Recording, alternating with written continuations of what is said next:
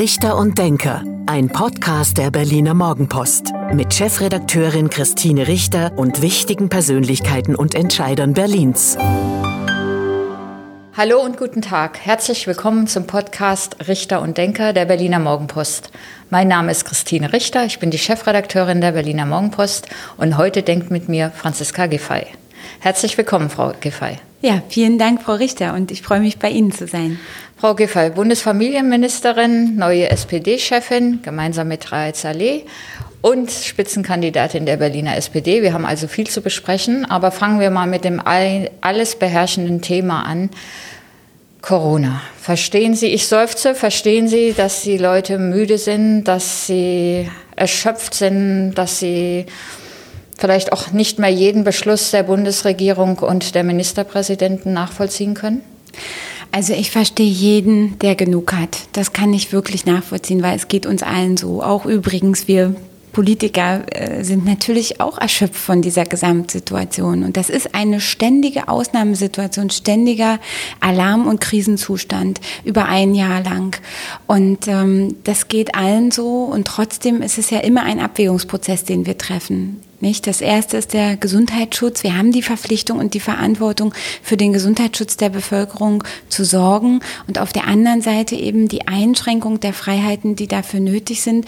Nur so ähm, auch zu treffen, wie es unbedingt erforderlich ist. Und das ist ein schwerer Abwägungsprozess. Und als Kinder- und Familienministerin kann ich Ihnen sagen, sehe ich das natürlich noch mal intensiver. Ich habe mich gestern mit den Kindern der deutschen Karnevalsjugend in einer Digitalkonferenz getroffen. Und das war so rührend, weil die saßen alle da in ihren hübschen Kostümchen und haben erzählt, wie sie zu Hause sie trainieren. Abstand halten? Wie sie, na, wir haben das digital also gemacht. Ich meine, die, die Kinder mussten auch natürlich, die Kinder die sitzen halten? alle hm. zu Hause, die können nicht ihre Karnevalssachen machen, die trainieren gerade nur in der Küche und im Wohnzimmer und im, so, im Kinderzimmer. Auch jeder, alle für sich allein. Alle für sich, die waren alle in Kostümen, äh, um mit mir zu sprechen, aber sind eben alleine. Und ähm, das Kinderzimmer ist der Wohnort, der Schlafort, der Ort, wo Videokonferenz mit der Schule stattfindet, wo Hausaufgaben stattfinden und wo eben auch ähm, alles sonst, das Treffen mit den Freunden nur im Chat stattfindet. Und das ist eine große Belastung. Wir haben ja bei vielen Kindern auch eben Vereinsamungserscheinungen, Bewegungsmangel, ähm, auch teilweise depressive Verstimmung oder Ängste. Und ähm, die Kinder erleben das ja noch intensiver, weil eben das Zeitempfinden von kleineren Kindern gerade ja auch nochmal ganz anders ist als bei unseren, uns Erwachsenen. Nicht? Ich meine, bei einem dreijährigen Kind ist ein Jahr ein Drittel seines Lebens. Und ähm, deswegen ist eben für mich so wichtig, dass wir bei allem, was wir tun, wirklich auch diesen Kinderschutz und die Risiken und Nebenwirkungen von Einschränkungen gut abwägen. Und deshalb haben wir uns ja so dafür eingesetzt, dass eben auch die Kitas und die Schulen die ersten, gerade die Grundschulen, genau. die ersten sein müssen, bei denen es eben auch jetzt zu ersten Lockerungsschritten kommt. In Berlin soll ja ab 22. Februar dann wieder die Grundschüler in die Schule gehen können und auch die Kitas wieder für alle geöffnet werden. Halten es, finden Sie naja, das ist ja ein Weg, der ähm, auch in Stufen geht. Also man muss ja dazu sagen, dass ab 22. nur die Klasse 1 bis 3, nur im Wechselunterricht, nur eben halbe Klassen, damit der Abstand gehalten werden kann, nur mit Maske, nur mit den Hygienebestimmungen. Also das ist ja weit entfernt von normalem Unterricht. Es ist ein erster kleiner Schritt, um den Erst- bis Drittklässlern erstmal zu ermöglichen, dass sie vielleicht gerade die Erstklässler doch noch dieses Jahr lesen und schreiben lernen. Ja, das müssen wir ja sehen. Und ähm, bei den Kitas ist auch. Aber reicht das aus oder hätte man alle gleich alle Grundschüler? Nein, ich denke, es, es, ist, es ist sinnvoll, in Schritten vorzugehen. Ja, aber man muss dann jetzt auch schauen, wie entwickelt sich die Inzidenz und auch möglichst zügig eine Perspektive aufzeigen für die Klassen vier bis sechs. Das halte ich schon für nötig, denn auch die etwas größeren Grundschulkinder können eben noch nicht alles alleine lernen und äh, es ist eine große Belastung. Und ähm, ich hoffe sehr, dass wenn wir jetzt am 22. Februar, also in der letzten Februarwoche, einen ersten Schritt hier in Berlin auch gehen, dass das gut läuft und da sind ja auch alle Vorkehrungen für getroffen. Und wenn man dann aber weiter gute Inzidenzen hat, dann kann man auch nächste Schritte gehen und dann braucht es die auch für die älteren Kinder. Wir haben ja in den vergangenen Tagen gelernt, dass auf einmal die Inzidenz 50, die als der Lockdown verordnet wurde, so das entscheidende Kriterium war, wenn wir die 50 erreichen, dann können die Gesundheitsämter die Infektionsketten wieder nachvollziehen oder die Wege der Infektionen mhm. und Infektionsketten unterbrechen. Und in den letzten Tagen hat sich dann das schon abgezeichnet und dann ist es auch beschlossen worden, dass jetzt die 35, also eine Inzidenz von 35 ausschlaggebend ist, bevor es wieder weitere Lockerungen geben soll. Trifft das auf Ihre Zustimmung?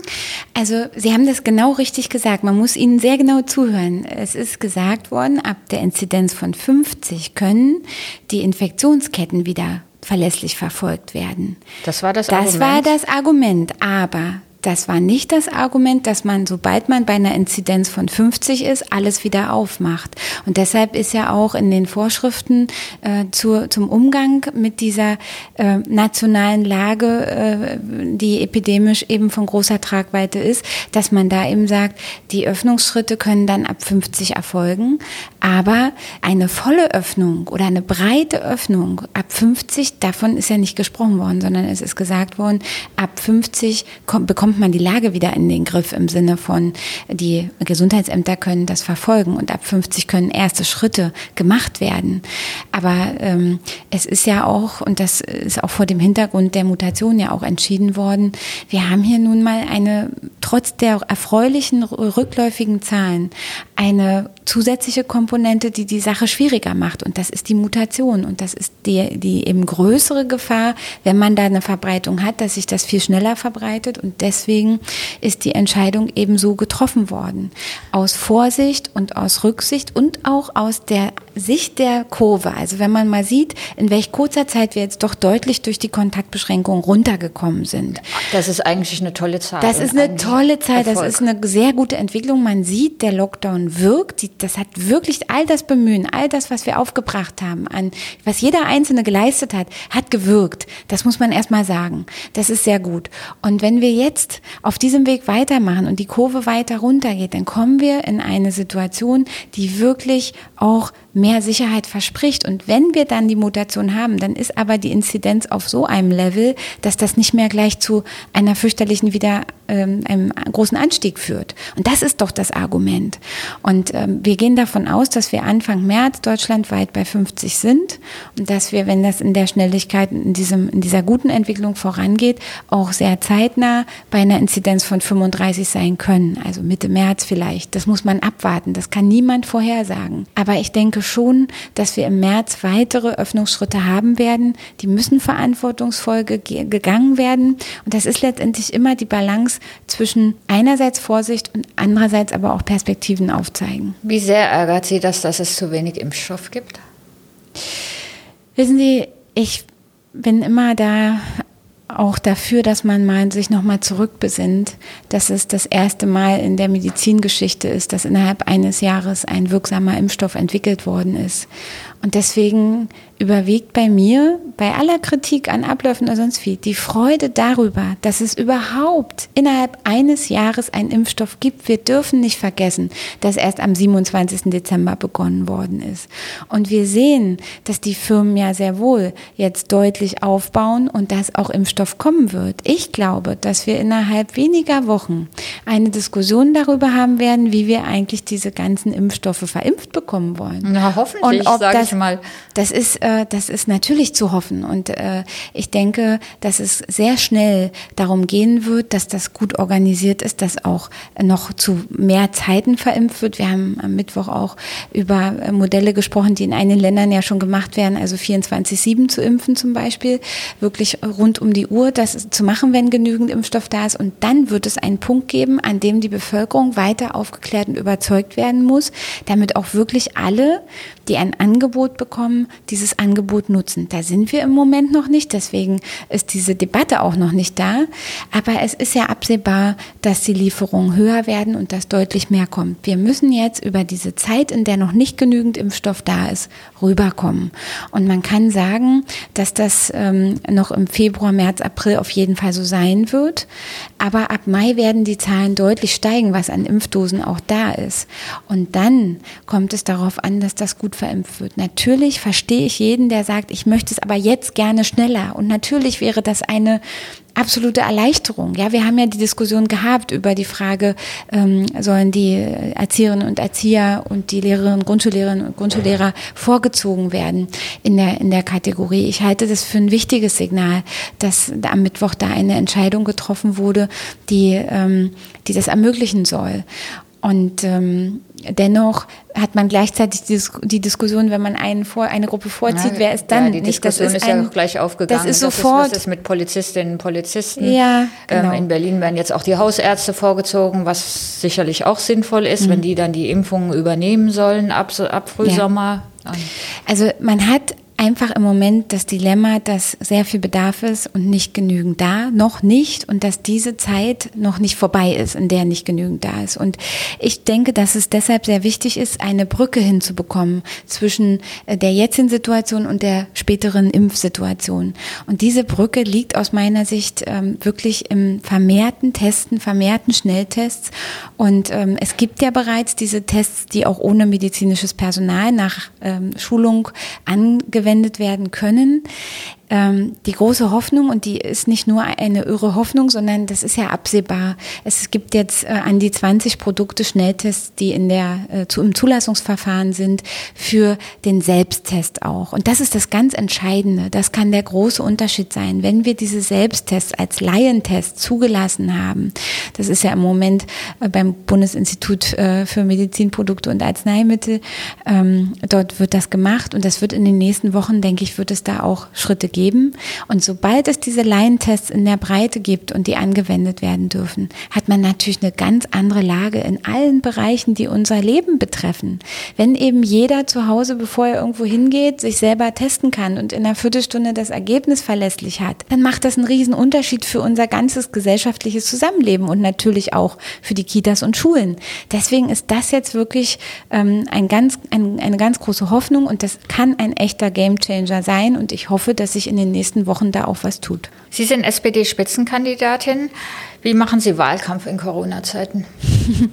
naja, also ähm, das wird natürlich anders sein dieses Jahr und wir werden auch äh, im Frühsommer wahrscheinlich noch Einschränkungen haben, ähm, sodass das klassische äh, enge, nahe Bürgergespräch äh, so vielleicht nicht möglich ist. Aber ich glaube trotzdem, dass ähm, wir Begegnungen haben können, natürlich Corona-konform mit Maske und so weiter. Die Sie auch brauchen, weil Sie sind ja, sage ich mal, so eine Menschenfängerin in direktem ja. Gespräch. Und wenn Sie da jetzt nur noch Videokonferenzen Ja, ich sage Ihnen, das ist für mich echt ja hart gerade. Ja, ich bin ja so gerne unterwegs. Ich bin, ich spreche auch gerne. Für mich ist immer das ein Kraftquell, mit den Leuten ins Gespräch zu kommen, zu hören, wie ist es denn nun? Was, was bewegt die Leute denn wirklich? Ja, und das kann keine Videokonferenz ersetzen. Und wir werden, wir haben ja unseren ersten Entwurf ähm, fürs Wahlprogramm jetzt auch schon vorgestellt. Der wird jetzt gerade in der Partei auch umfänglich beraten, bevor er dann auch auf dem Landesparteitag beschlossen wird. Und wir haben das ja unter das Motto gestellt, Herzenssache Berlin. Und das ist auch etwas, ein Motto, was, was mir sehr am Herzen liegt. Ich entscheide mich ja zurückzukommen von der Bundesebene nach Hause sozusagen, nach Berlin.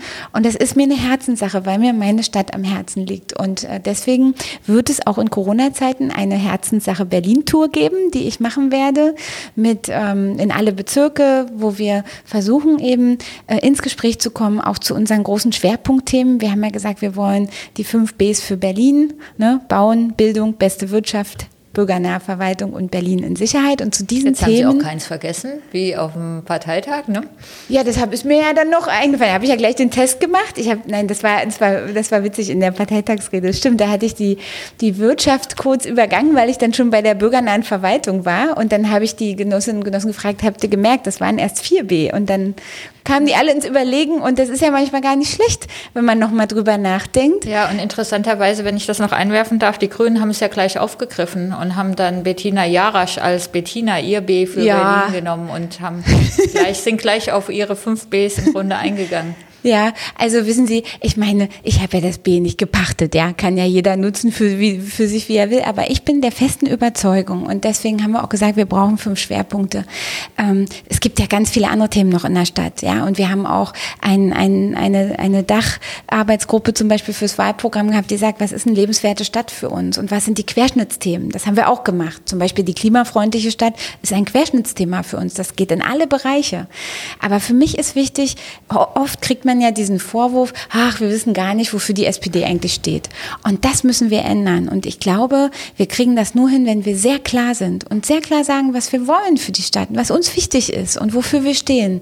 Und das versuche ich. Ähm, und zwar so, dass Menschen sich das auch merken können. Ja? Also verstehen, behalten, gut finden und dann auch mit der SPD verbinden. Ja? Und äh, das ist die Aufgabe, die wir haben. Auch die, gutes Vermitteln von Politik und von dem, was uns wichtig ist. Die SPD regiert ja nur schon ein paar Jahre mit, auch jetzt in den letzten fünf Jahren mit den Grünen und den Linken zusammen. Wenn man jetzt das Wahlprogramm sich anguckt, dann denkt man, hm, was haben Sie denn da gemacht in den letzten fünf Jahren? Da stehen jetzt auf einmal Sachen drin wie der U-Bahn-Ausbau ähm, der in der Koalition bislang keine Rolle gespielt hat. Nur ist es eines der zentralen Verkehrsthemen im Wahlprogramm der SPD. Was ist da passiert? Sind Sie das, die sich da jetzt durchgesetzt hat? Ist die, es distanziert die Partei sich von ihrer bisherigen Politik?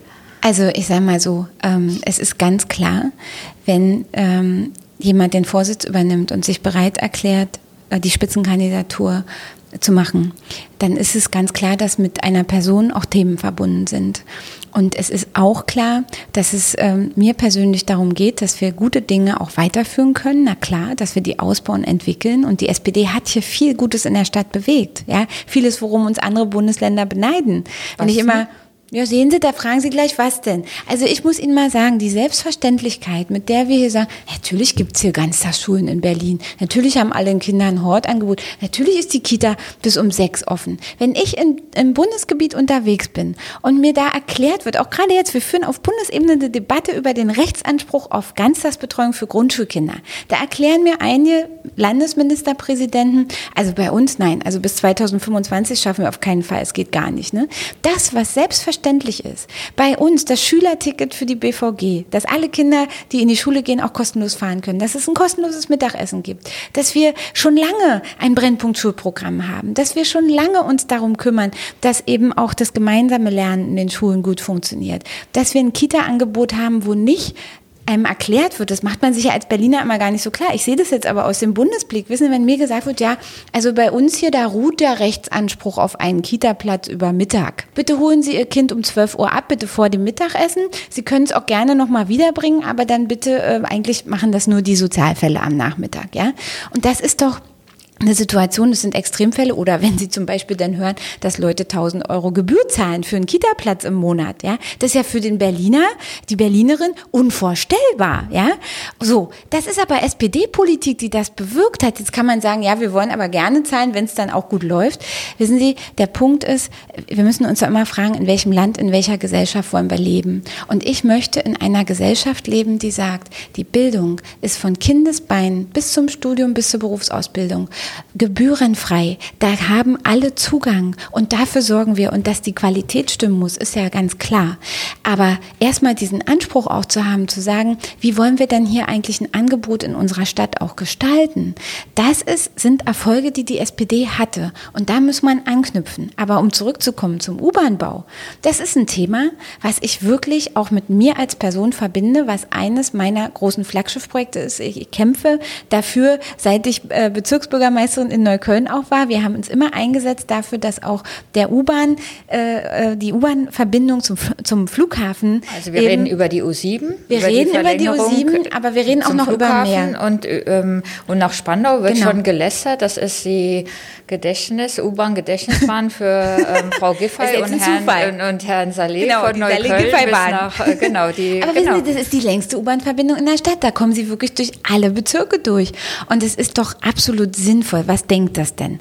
Wir haben ja auch gesagt, wir wollen das Märkische Viertel zum Beispiel anbinden. Das ist ein Versprechen, was seit Jahren gemacht wird. Ich sehe nur dass äh, die amtierende äh, Verkehrssenatorin da nicht hinterher nicht ist. will. Das, das nicht will. Der und Senat eben will auch jetzt nur über die U7 erstmal beraten. so, Jetzt und das, ja, das ärgert mich. Ich finde es falsch. Ich finde, man muss das anders machen. Wir müssen die äh, Berlin und Brandenburg als Metropolregion zusammendenken.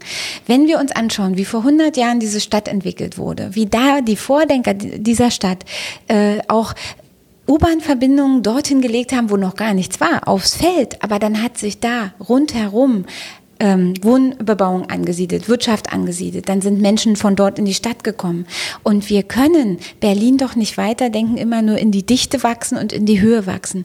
Wir müssen in die Breite wachsen. Wir sehen, wir haben unseren Wohnungsmangel. Wir sehen aber auch, dass wir ähm, eine sehr gute Zusammenarbeit mit Brandenburg ja pflegen könnten. Und das halte ich für absolut wichtig, die Metropolregion. Und wir haben zwei Drittel der Berlinerinnen und Berliner, die gar nicht in der Innenstadt wohnen, sondern in den Außenbezirken. Und deswegen muss man auch sich darum kümmern, wie können wir die Außenbezirke besser anbinden, wie können wir dort Potenziale heben und wie kann zum Beispiel durch eine U-Bahn-Verlängerung echte Wirtschaftskraft und auch Wohnungsproblematik äh, sowohl verbessert als auch gelöst werden. Und das finde ich ganz entscheidend dabei. Und deswegen haben wir ja mit Reizallee einen U-Bahn-Plan vorgestellt fürs nächste Jahrzehnt, wo wir fünf Verlängerungen drin haben. Nicht 20, sondern wirklich auch eine Fokussierung. Und da geht es um die U7, da geht es um die U8, da geht es aber auch um die U2 bis Pankow Kirche und den Lückenschluss Mexikoplatz. Das sind ähm, Dinge, die, für die die BVG ja längst auch äh, sich überlegt hat, wie man das machen kann, für die es Kostenschätzung gibt. Es gibt erste Machbarkeitsstudien. Man kommt ja nicht auf ein weißes Blatt, wenn man damit anfängt. Aber man muss endlich anfangen. Und es gibt von Bundesseite ja den ganz klaren Schwerpunkt in das, im Rahmen des Klimaschutzpaketes der Bundesregierung, im Rahmen der Strukturfördermittel der Bundesregierung, hier auch zu investieren. Und ich sage nicht, dass Berlin das alles selber bezahlen soll. Wir müssen quasi dem Verkehrsminister regelmäßig auf dem Schoß sitzen im sprichwörtlichen Sinne und sagen, pass auf, Berlin ist hier Hauptstadt. Wir haben eine nationale Bedeutung. Und es ist wichtig, dass der Bund hier auch investiert in eine Beispielregion, in eine Vorbildrolle für eine klimafreundliche Stadt. Und dazu gehört auch der Ausbau des öffentlichen Nahverkehrs. Da werden Sie ist wahrscheinlich ein erstmal. Ihren möglichen, wahrscheinlichen Koalitionspartner, die Grünen, überzeugen, die ja, wie- gesagt, dem U-Bahn-Bau sehr skeptisch gegenüberstehen, die nach wie vor auf die Straßenbahn setzen und die als drittes Thema die Ich sage ja nicht, dass die Straßenbahn nicht gut ist, ja? Aber das eine tun, ohne das andere zu lassen, ne? und die auf die City-Maut oder ein BVG-Zwangsticket bauen. Ist denn sowas mit Ihnen zu machen? Wissen Sie, ich glaube, dass wir nicht weiterkommen, wenn wir Leuten bis ins letzte Detail ihrer Mobilität vorschreiben wollen, wie sie leben sollen. Es wird immer Menschen auch in Berlin geben, die sind aufs Auto angewiesen. Die haben mehr zu transportieren als sich selbst. Und die wollen selber entscheiden können, welches Mobilitätsmittel sie nutzen. Und das ist auch zu respektieren. Was wir machen müssen als Politik, wenn wir wollen, dass mehr Menschen auf den öffentlichen Nahverkehr umsteigen, das Auto stehen lassen, dann müssen wir den öffentlichen Nahverkehr attraktiv machen. Attraktiv heißt nicht, dass wir sagen, alle müssen ein Zwangsticket kaufen und wir führen eine City-Maut ein, sondern attraktiv machen heißt die Taktung verbessern, die Anbindung der Außenbezirke, die Frage, wo komme ich schnell und günstig mit der U-Bahn, mit der Straßenbahn, mit der S-Bahn hin? Wo gibt es Anbindungen in der Metropolregion Berlin-Brandenburg? Und das sind doch die entscheidenden Punkte. Und wissen Sie, ich fahre ich fahr ja selber öfter, wenn wir gestern Abend wieder mit der U5, ja? Ich finde das so genial. Vom Familienministerium kann man ja mit der U5 quasi von unter den Sieht man Linden dann ja auch immer in den sozialen Medien, weil Sie ja öfter dann auch gerne mal ein Foto ja, und ich finde, da kann man ja auch mal stolz drauf sein. Das ist so toll geworden, die U5, ja. Und das ist wirklich ein Mehrwert. Also sie sind so schnell unterwegs bis zum Hauptbahnhof. Das geht ja wirklich in wenigen Minuten kommt man quasi vom ganzen Osten der Stadt bis zum Hauptbahnhof. Und das ist ein echter Mehrwert. Da kommen sie, wenn alle wieder unterwegs sind, mit dem Auto nicht so schnell durch. Und das ist ein Plus, das ist eine Attraktivität. Und so müssen wir es machen, damit Leute auch sagen, also ich komme hier viel besser mit der U-Bahn hin, da brauche ich nicht mit dem Auto fahren. Und das ist der Punkt, das ist die Aufgabe. Die SPD in Berlin liegt, ähm, wie auch im Bund, bei 15, 16, wenn es eine gute Umfrage ist, gerade mal bei 17 Prozent. Sie wollen regierende Bürgermeisterin werden. Früher gab es mal eine FDP, die hat gesagt, unser Wahlziel sind 15 Prozent. Jetzt ist die SPD in dieser Situation. Ähm, Rückenwind aus dem Bund gibt's nicht. Naja, der Bundestrend äh, sieht eben, liegt eher positiv für die Union, das muss man sagen. Und das ähm, wirkt sich auch auf Berlin aus. Man sieht das an den Werten, die die Union hier auch in der Stadt hat. Ähm, das ist natürlich vorwiegend durch den Bundestrend auch zu erklären. Haben Sie, haben Sie in diesen Tagen das ähm, Bild gesehen, als nach, ähm, nach der Klausurtagung Herr Scholz gemeinsam mit Herrn Mützenich, Herrn Walter Borjans, Frau Esken und Herrn Klingbeil vor die Presse getreten ist? Da muss einem doch Angst und Bange werden, wenn man sagt, das ist die, diese Leute soll man wählen. Wissen Sie, junge Leute sollen diese Leute wählen. Naja, nun ist es ja mal so, äh, wir, es sollen nicht fünf Leute Kanzler werden, sondern es gibt einen Kanzlerkandidaten, das ist Olaf Scholz. Und der Aber hat ein Konzept vorgestellt. Ja, und ich glaube trotzdem, dass es wichtig ist, dass ähm, man auch äh, sich ansieht, wofür steht der Kandidat. Und Olaf Scholz hat Zukunftsmissionen vorgestellt, die ja an die großen Fragen, ähm, die wir in unserem Land haben, rangehen, die auch sagen, was ist denn jenseits der jetzigen Pandemiebewältigung, die wichtig ist, wo er gezeigt hat, dass es kann, ähm, in Hinblick auf die Zukunft, wo soll unser Land sich hinentwickeln. Und die SPD ähm, hat ja immer auch als Partei der Arbeit dafür gestanden, dass jeder Wandel, jede Veränderung auch sozial gerecht sein muss. Und das halte ich für wichtig. Das ist ein Wert, der auch heute noch keineswegs unmodern ist. Ja, die Werte von Freiheit, Gerechtigkeit, Solidarität, die sind doch nicht nicht mehr up-to-date, sondern die brauchen wir, um ein Land zu gestalten, was auch sozial zusammenhalten kann. Und ähm, ich denke, das ist, und das ist für mich auch in Berlin ein ganz wichtiges Credo. Und ich, wissen Sie, ich mache hier ein Angebot für Berlin. Und ich sage, ich stehe für eine pragmatische, lösungsorientierte, bürgernahe Politik. Ich bringe Erfahrungen von der Bezirksebene, jahrelang im Brennpunktbezirk hier in Berlin mit, bis über die Landes- und in die Bundesebene. Das bringe ich ein. Ich bringe mich selbst auch ein als Person für diese diese Stadt, die einfach stolz auf diese Stadt ist und die alles dafür tun will, damit sich Berlin gut entwickelt. Und zwar mit einer SPD, die auch sagt, wir versammeln uns hinter einem Programm, das ganz klar Schwerpunkte für die Stadt setzt. Das finde ich wichtig. Ja, und das ist gelungen. Wir hatten einen sehr guten Prozess hier mit der Berliner SPD und haben gesagt, wir, wir gehen diesen Weg, wir setzen diese Schwerpunkte und ähm, wir haben äh, einen sehr guten Rückenwind bekommen, Raed Saleh und ich beim Parteitag für unser Angebot. Wir haben ein sehr starkes Wahlergebnis gehabt und wir haben auch jetzt einen sehr guten Parteiprozess, um uns aufzustellen für diesen Wahlkampf. Und ich kann Ihnen sagen, ich will nicht bei 15 Prozent bleiben. Wir werden alles dafür tun, dass es besser wird und dass wir die Berlinerinnen und Berliner davon überzeugen, dass wir wirklich ein gutes Angebot hier für diese Stadt machen. Das war fast das Schlusswort, aber jetzt gibt es die bekannte Schlussrunde. Frau Giffey, auch Sie vervollständigen bitte zehn Sätze, die ich Ihnen vorgebe. Okay, ich gebe mir Mühe. Spontan, ja. Ich lebe gerne in Berlin, weil weil das einfach für mich meine Herzensstadt ist. Ich ähm, liebe Berlin, äh, weil die Stadt so ähm, so viel zu bieten hat und so vielfältig ist und niemals langweilig wird und ähm, einfach für mich auch als jemand, der eine ostdeutsche Biografie hat, der Ort ist, an dem gelebte Geschichte immer wieder sichtbar wird und an dem man wertschätzen kann, was für ein Glücksfall die deutsche Einheit war. Mein Lieblingsbezirk in Berlin ist? Ah, das ist schwierig. Ähm, ich würde mal ich sagen, dachte, das ist die einfachste. Mein, mein Lieblingsbezirk, nein, ich wissen Sie, ich ich würde sagen, mein Lieblingsbezirk in Berlin ist der, in dem ich gerade bin und wo ich was entdecken kann, was, ähm, was es wieder Neues gibt. Und ich finde, jeder Bezirk hat was Besonderes und hat seine Eigenarten. Und ähm, natürlich habe ich eine besondere Verbindung zu Neukölln, ist ja klar. ja, und das ist auch, also für mich ist Neukölln auch Herzenssache, weil ich so viele Jahre dort gearbeitet habe, viele, viele Menschen dort kenne und ähm, natürlich eine ganz besondere Bindung an Neukölln habe. Aber ich, ich muss auch sagen, für mich sind einfach auch, auch andere Bezirke, die Berlin auch ausmachen, auch immer wieder großartig. Und ich würde mich da eigentlich nicht so festlegen wollen. Von der SPD hängt ab, ob ob wir weiter hier in einer Stadt auch leben können, in der wir die ganze Stadt im Blick haben und nicht nur einzelne Interessen von bestimmten Gruppen, sondern inwieweit wir es schaffen, dass das soziale, das wirtschaftliche, aber auch das ökologische Interesse zusammengedacht werden. Und ähm, es hängt davon ab, ob wir in einer sozialen, demokratischen, freien Stadt hier gut miteinander zusammenleben können und ähm, dafür wollen wir unseren Beitrag leisten.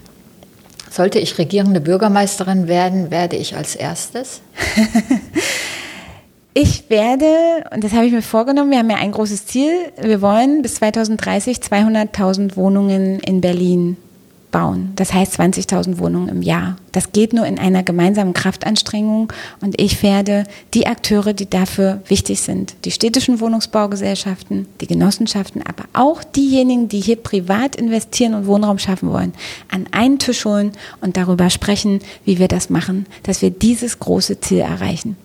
Wenn ich abends ausgehe, gehe ich am liebsten Ja, im Moment ist das ja ein bisschen schwierig. Ähm, es gibt eine Zeit nach Corona. Ja, am liebsten ähm, ja, in ein nettes Restaurant, wo man sich trifft ähm, und ein bisschen ja, mit Menschen zusammenkommt. Und ansonsten versuche ich natürlich äh, auch viel einfach spazieren zu gehen in Berlin. Es gibt so viele tolle Grünanlagen, so viele Parks und Gärten. Ich empfehle den Britzer Garten, wer noch nicht da war.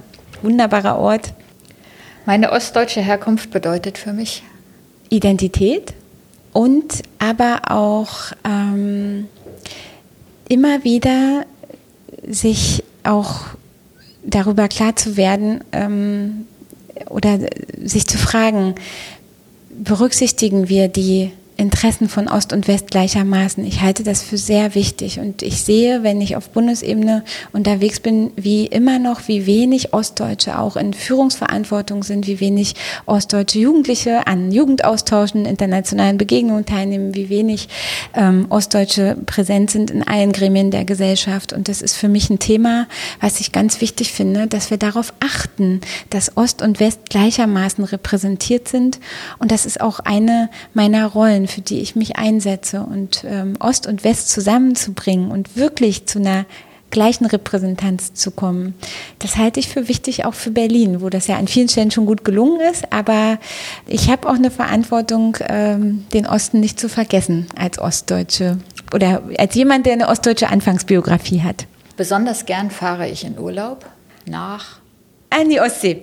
Ans Meer, überhaupt. Also ich bin so ein Meerurlauber. Ich ähm, bin, bin, wenn Urlaub heißt, warm und Sonne und Meer. Die innere Sicherheit in Berlin ist? Eines unserer Schwerpunktthemen für die nächste Legislatur, aber auch jetzt schon sehr wichtig. Wir haben einen sehr guten Innensenator, der hier in Berlin Polizei, Feuerwehr, Ordnungsämtern den Rücken stärkt. Ich halte das für extrem wichtig, dass wir das tun, weil es ein Thema ist, das viele Berlinerinnen und Berliner bewegt. Und ähm, es ist ganz klar, jeder, der in Berlin lebt, muss sich sicher fühlen können. Unsere Verantwortung ist dafür zu sorgen, dass das auch so ist. Mein Vorbild in der Politik ist? Ich muss Ihnen sagen, ich bin im Moment wirklich sehr begeistert von dem, was Kamala Harris da macht als Vizepräsidentin der Vereinigten Staaten. Und ich halte in sie in ihrer ganzen Art, wie sie Politik macht, wie sie mit Menschen umgeht, wie sie auch Schwerpunkte setzt, für wirklich ähm, herausragend. Wenn ich das für Deutschland sehe, dann habe ich äh, früher immer gesagt, ich finde toll, was, was Regine Hildebrand gemacht hat, ja, die immer gesagt hat, erzählt mir doch nicht, dass es nicht geht, sondern wie es geht, ja, das finde ich super. Aber wenn man sich mal international auch mal anguckt, dann muss ich wirklich sagen, ähm, Kamala Harris ist ein, ist ein großes Vorbild auch in, und, und steht auch für eine moderne, vielfaltsgestaltende und sehr den Menschen zugewandte Politik und das finde ich toll. Und der Abschlusssatz. Über die Jahre 2020 und 2021 werden wir einmal sagen. Meine Güte, was waren das für Zeiten? Aber wir haben es geschafft und danach ist es auch wieder besser geworden. So wie immer.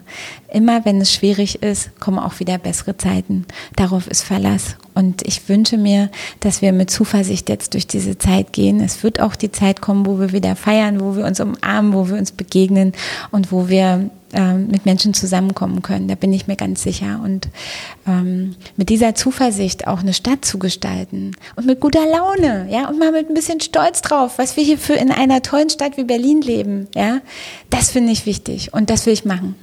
Herzlichen Dank, Frau Giffey. Das war der Podcast Richter und Denker der Berliner Morgenpost. Mein Name ist Christine Richter. Ich bin die Chefredakteurin der Berliner Morgenpost und heute war zu Gast Franziska Giffey. Vielen Dank fürs Zuhören.